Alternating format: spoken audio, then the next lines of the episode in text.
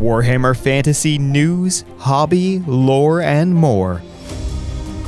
Welcome to the Wargames Orchard with Nathan and GJ. There's no place like Praag for the holidays. Welcome to the Wargames Orchard. My name is Nathan Stone, and today we have a very special Christmas episode of The Orchard. It's become a bit of a tradition for me to do a Christmas story episode. And I love reading stories. I love telling stories. I love everything about stories, quite frankly. So these episodes are always lots of fun. And for this year's Christmas special, I've decided to go to the wonderful Realm of Chaos Slaves to Darkness book. And in that book, I've chosen three stories. All three of these stories take place during the siege of Praag. So they're not particularly happy stories, but they are interesting.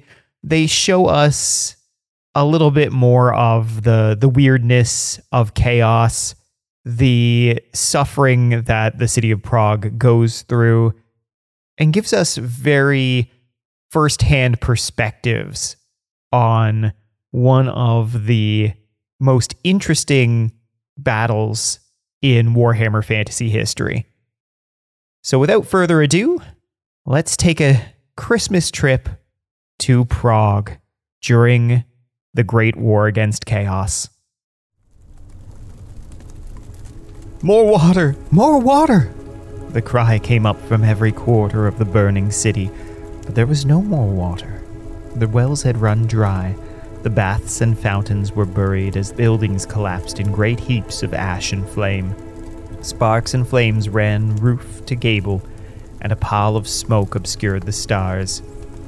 Those too young, too old, or too badly wounded to take their place defending the walls desperately turned to their neighbor for some sign of hope, but all hope had gone with the last of the water. A strong wind carried the flames across the ramparts, fanning the fires and turning Praag into a furnace. Riding that same wind came the mocking cries of the besieging Chaos Army, the bestial laughter of the beastmen, the shrill giggling of demons, and the coarse bellow of some unimaginable monstrosity, unrestrained and heinous in the hour of its triumph. From the tall lookout tower on the north wall, Ivan Talikov, captain of the North Gate, watched his city burn. The silversmith street is almost gone now, he said, not lifting his gray eyes from the blaze below. I'm sorry, Ivan, said Vladimir, who shared the night watch. He placed his heavy gloved hand reassuringly on Ivan's shoulder. They had been friends before the war, when Ivan was the silversmith's youngest son and Vladimir one of the four apprentices. The war against chaos had changed everything. Ivan's brothers were dead now. Ivan's father had been crippled three years ago whilst fighting in the hills. He had no apprentices these days. What's the use, Vladimir? Ivan said weakly. He stared over the burning city, his face expressionless and empty. They have beaten us, and they know it. He watched helplessly as the line of flames leapt to the Chandler's Street and danced down Popper's Lane. Courage, my friend, Vladimir extorted gently. Only this morning, a rider from the Empire broke their lines. The word is there's an army on the way to relieve us. They'll be here tomorrow or the day after. Tomorrow, whispered Ivan. I've heard the rumors too. It's on everyone's lips. They say Magnus the Pious himself is leading an imperial army to save us from chaos. Gives the people something to believe in. I can't believe it anymore, Vladimir. It's all gone. Every drop of belief has been squeezed out of me. Vladimir said nothing. He had seen hope die inside men before. He knew that this was another sort of death, that man can no more live without hope than he can live without a heart. He thought of people he had known when the war started, Ivan's brothers amongst them, all gone now. He thought of Ivan's father crippled and bitter, and his sister, Siesa, lying screaming in the madhouse. Chaos destroyed them before it finally killed them. Suddenly, a fireball exploded above the lookout tower, and tiny drops of magical flames sputtered onto the slate roof. Vladimir ducked down as the hot burning speckles cascaded down the sides of the slim tower. When he arose, he saw that Ivan had not moved, and that a drop of fire had struck him on the cheek and left a long dark gash. Another fireball burst to their left, and then, with a mighty thunder crack and sulphurous flash, the great north gate of Praag exploded into tiny fragments. The gate! cried Vladimir as he seized the alarm bell and began to toll it with all of his strength. Reinforcements hurried from their stations along the walls. The fireballs were already falling thickly on the ground behind the ramparts. Already Vladimir could see casualties below. One man ran hither and thither like a living creature of fire, while others chased after him, beating at the flames with their cloaks. A mighty cry came up from the enemy ranks as the forces of chaos surged forward into the gateway. Vladimir gave up the bell and started as fast as he could for the ladder. They're coming! he said. But Ivan was no longer there. Where the north gate of Praag had stood, there was now only a ragged hole wreathed in smoke and swirling darkness. Part of the rampart had fallen into the gateway, partially blocking it and crushing several defenders. Their mangled arms and legs protruded from the rubble. Numbed by the blast and shocked by the sudden death of their comrades, the survivors moved like automatons, piling loose stones and timbers on top of the fallen masonry to close the gateway as best they could. But it was too late. From the shadows, a single beastman leapt. It was faster than its fellows thanks to mutated and powerfully muscled legs, enabling it to spring over the rough barrier of fallen masonry, whilst those behind struggled to cross. It lifted its huge goat head and let out a defiant bellow. In its powerful claw like hands, it held a heavy scimitar, which it swung in a glittering arc felling two soldiers before they had a chance to move. Its second bellow was cut short, and the beastman suddenly folded in two, the deformed body slumped to the ground, a black fletched arrow sticking in its thick neck. Heartened, the defenders swiftly formed a shield wall and leveled their spears to meet the inevitable onslaught. The rest of the beastmen came all at once, scrambling over the rubble and dust, picking their way clumsily across debris. For once, the might of chaos worked in the defenders' favor, for the destruction of the gate had brought down sufficient wreckage to seriously hamper the creature's attack. Reduced to a snail's pace by this barrier, their impetus was slowed, and the full force of their attack blunted. Those of the defenders who carried bows hurried to take up positions on either side of the breach and began to pick off the beastmen as soon as they poured over the mound. Soon the corpses were piled several deep, and those few attackers lucky enough to escape the arrows were quickly slain by the spearmen. A black fletched arrow found its mark, and a beastman toppled down the heap of dead. It was especially large, bull headed brute, with a third horn which stuck straight out from its forehead. Each spearman braced himself for the next onslaught. Every bowman drew a fresh arrow and sought a target. But no horned heads bobbed above the pile of corpses. For a moment, all fell quiet and the defenders loosened the grip they had on their weapons. Then it came a gathering darkness, oily smoke. It oozed through the gate and settled about their feet. Dark tendrils of the stuff thrashed this way and that, and where they touched against a solid surface, they appeared to adhere to it. As if grasped by some titanic forces, the mound of debris and corpses was slowly pushed aside. Tiny streaks of magical energy twisted across the gateway, the defenders drew their weapons again, but there was not a man amongst them who did so without a stricken heart. Very slowly, as if heedless to danger, a dark horseman rode through the gateway and halted. The air was still thick with dark magic, and this darkness seemed to congeal around the rider itself as if he was absorbing it, pulling it back into himself, if such a thing were possible. His armor was of black burnished iron, and in his right hand he carried a mighty war sword, barbed and bright. It seemed to quiver with a malevolent life of its own.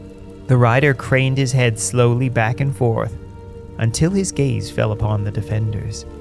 They could see that his eyes were red and glowed like coals inside the black helmet which bore the unspeakable rune marking its wearer as a champion of Tzeentch.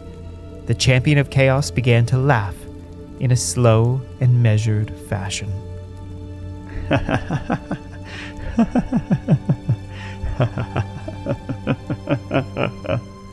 the sword flew from the champion's grasp, and heads of four of the soldiers were severed in an instant. Their bodies dropped to the ground, spurting crimson blood. The dark horseman laughed louder, and the sword flew again, running through one man and impaling another that stood behind him. Some men tried to parry the sword with their own weapons, or attempted to fend it off with their shields, but their arms were as the soft limbs of infants compared to the unearthly strength of that chaos blade. One bowman shot an arrow against the rider, only to watch its shaft turned effortlessly aside by the black armor.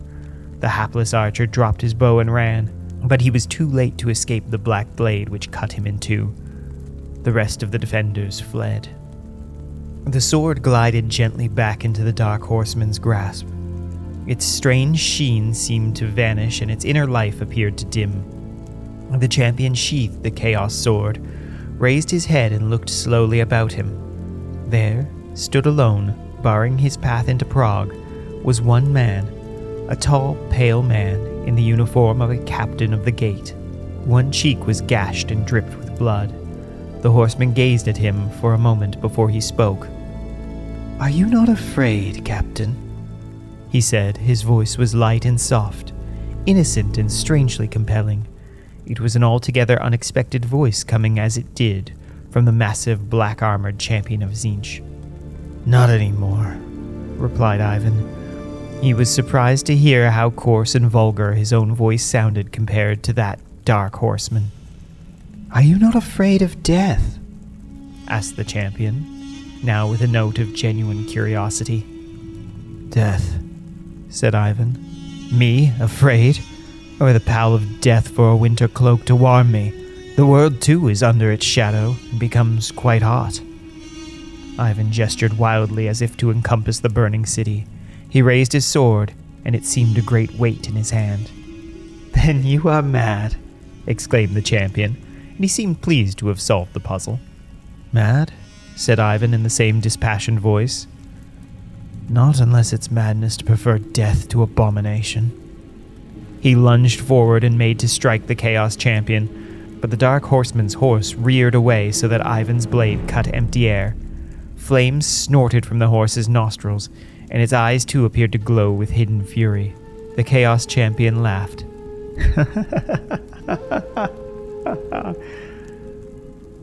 Fight! screamed Ivan. Fight, you coward! He swung his sword again and again, but as each blow fell, the dark horseman skillfully avoided it, pulling his great black charger out of the blade's path. The Chaos Champion laughed again.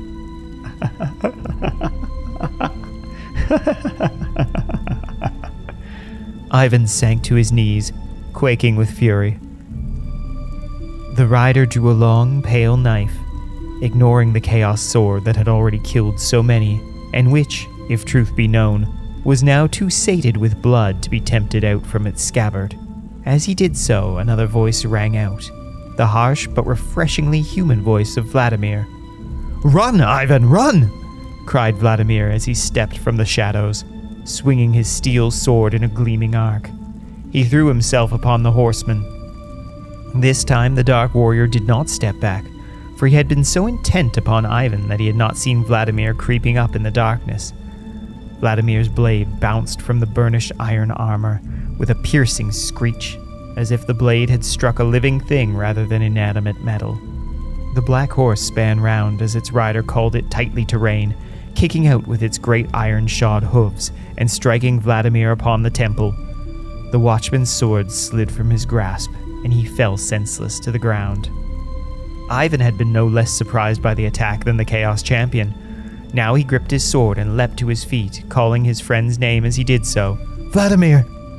He screamed. The tears were running down his cheeks. Vladimir lay still and dark blood was seeping from his head. Ivan bounded between his friend's body and the Chaos Champion. The rider still had his long knife in his hands, and now he pointed its blade directly at Ivan. Ivan raised his own sword and prepared to fight. Curse you, Chaos Fiend! he shouted. The champion spurred his horse. Then he checked it suddenly and pulled the unearthly creature back. Farewell, Captain, he said, and threw the knife with unerring accuracy. With a heavy thump, the blade embedded itself in a broken piece of gate timber. The Chaos Champion laughed softly and turned his horse back through the gate. Perhaps we shall meet again, he cried as he disappeared into the swirling darkness.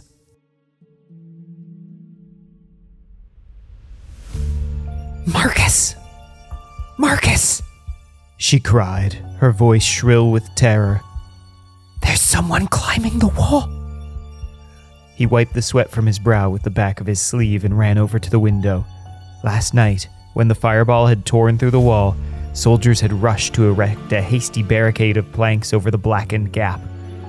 They'd told the two children to leave, to seek refuge in one of the temples. Then they'd been summoned away to attend to another potential weak spot in the city wall. But Marcus and his sister, Andrea, had nowhere else to go. Their parents were killed when the shrine they were praying in collapsed and buried the entire congregation. So much for religion. They weren't going to seek refuge there. All they possessed, mostly memories, now that Praag was half in ruins and there was little food and water left to anyone, was here in this house. They ventured outside only when they had to, searching for provisions since the bottom floor had been blocked in by a fallen roof, the building had been largely ignored by the looters, and in any case, what good were jewels or furs to men dying from starvation or thirst? He put his ear to the barricade and listened. Andrea had keener hearing than he, but if he concentrated hard, he could hear something a relentless scratching, creaking noise, a noise coming ever closer. We've got to go now. Now, Andrea. He grabbed her roughly by the arm and they fled through the door down the corridor. As they reached the top of the stairs, there was a sudden crash of splintering wood from the room behind. Startled, Marcus stumbled in the darkness and tumbled down the steps. Marcus, where are you? cried Andrea. Groping for her brother, her hands finally collided with the handrail and she clambered, sobbing down the stairs. Above her, Cold, heavy footsteps echoed across the wooden floorboards. When she reached the bottom, she called out for Marcus, but there was no answer. When her questing foot struck his still body, she knelt down and felt for a pulse. She didn't think he was dead, but she couldn't rouse him. As the heavy footed intruders started down the steps, she desperately slapped and shook her brother to no avail. She wanted to run away, to hide, but she couldn't leave her brother. They were too close, and he was her eyes. Her chest clenched with fear. She climbed to her feet and stood defensively before Marcus's prone form. She heard the armed feet descending the stairs, cross the landing, and stop in front of her. Nothing happened. Andrea's legs were trembling with terror. If you're going to kill me, she pleaded silently, please make it quick. Why didn't it speak? Finally, unable to endure the tension any longer, she reached out. Her hand met armor, a breastplate intricately chased with swirling designs. Why would he let such fine armor become so rusty? she asked herself. The thing stood so still it could have been a statue. She could sense no heartbeat, no breathing, no life. Suddenly, an ice cold hand grasped her wrist, and she let out a yelp of terror. Garbled glottal sounds came from her captor's throat. Andrea guessed it was trying to communicate with her, but she couldn't understand what it was trying to say. She tried to twist away, but it held her in a vice like grip. With her free hand, she tore at its cold fingers and retched as gobbets of flesh came away on her grasp. Icy realization hit her as she struggled frantically to escape. It's dead. It can't speak because it's dead. Hysterical tears rolled down her cheeks. She was laughing and crying at the same time. A dead man who can't talk and a blind girl who can't see. What a hilarious joke. She was still laughing on the landing when the undead champion smashed its way through the rubble of the ground floor onto the streets of Praag.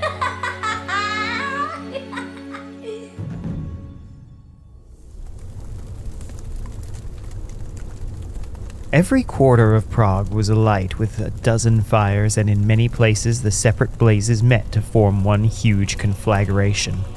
Flames leapt easily across the narrow divides between the shingled roofs, so that no sooner was one house alight than its neighbor followed it until whole streets were ablaze.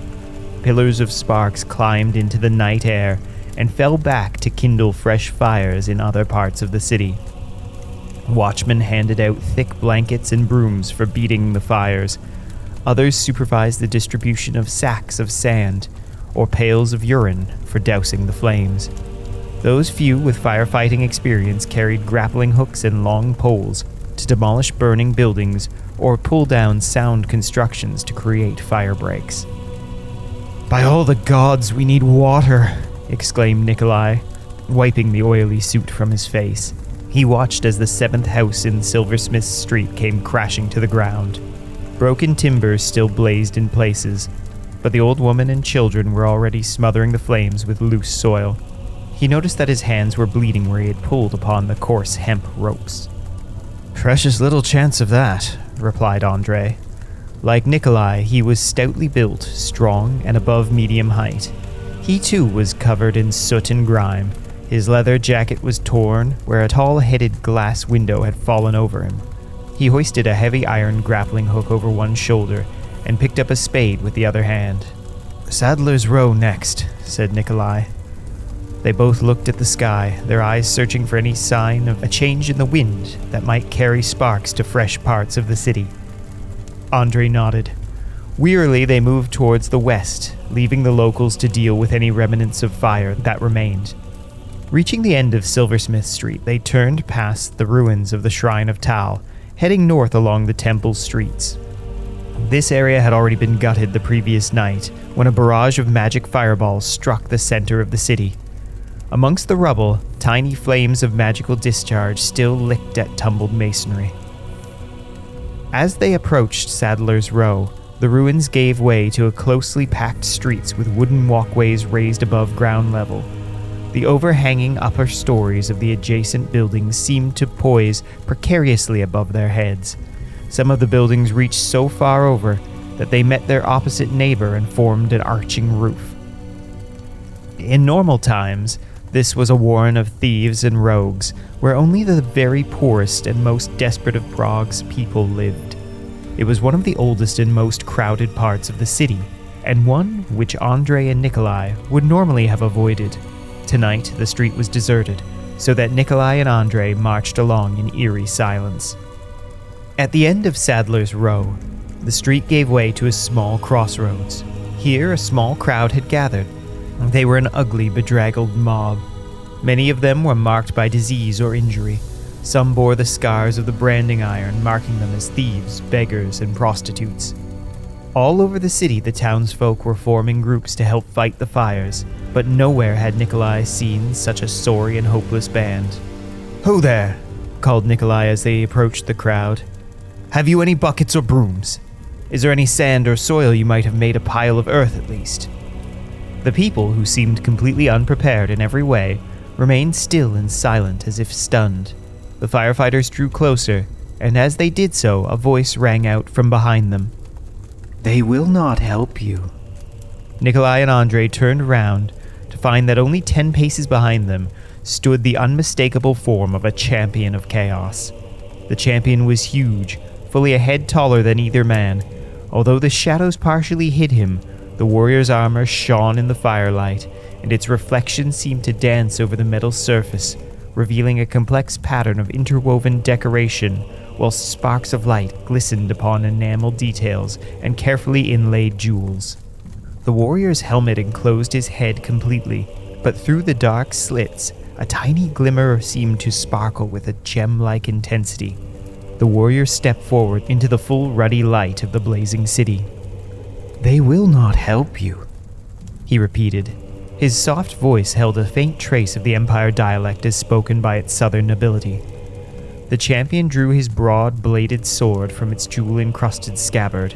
As he did so, four other shapes emerged from the shadows. Two of these were beastmen, their bodies thick with dark fur and clad in well worn chain armor over stained jerkins of leather. One carried a shield upon which was painted a flaming skull, and both hefted long swords glimmering with firelight. The other two might have been human once, but no more. One seemed to have an extra pair of arms, but it was hard to tell as his whole body was covered with long scarlet fur. The other had the form of a man, but the chitinous shell, claws, and eye stalks of a crab. The crabman shuffled forward with strange clattering. With an unexpected crack, Andre threw his grappling iron at the crabman, striking him between the eyes. The creature emitted a strange inhuman squeal as the hook embedded itself in its carapace. The crabman lunged forward, angrily brandishing heavily clawed arms. There was a brief gurgling scream followed by a crunching noise as it pulled Andre's head from his shoulders and threw it to the ground. Nikolai turned hastily to the crowd, hoping to find allies amongst the townsfolk of Praag, but instead he found only empty eyed and uncaring silence. The Chaos Warrior shook his helmeted head and laughed slowly. what hope is there for you now? said the champion. No more than these poor folk ever had, abandoned, desperately suffering in your proud city of Praag. It was they who opened the sewer gates and let us through. You see, they have nothing to lose because disease and poverty have taken everything that made them human. Look into their eyes now. Nikolai turned and suddenly realized that the crowd had somehow enveloped him as the champion spoke. They were all around him, pressing in on him with their reeking breath and filthy rags. He tried in vain to push them away, but it was no use. Their hands pulled and tore at his clothes and skin, and the fists beat him to the floor next to Andre's body. Before the darkness finally took him, he heard the champion's low laughter and recognized for the first and last time the hatred in the eyes of the poor of Praag.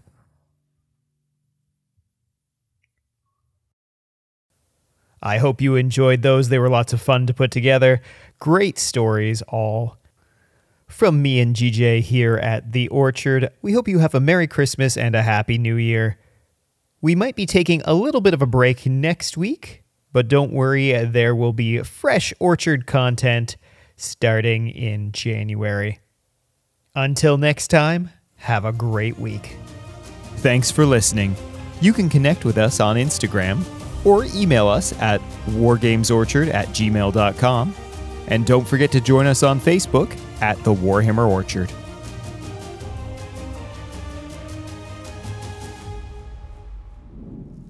Know ye now, the time of mortals has come to an end.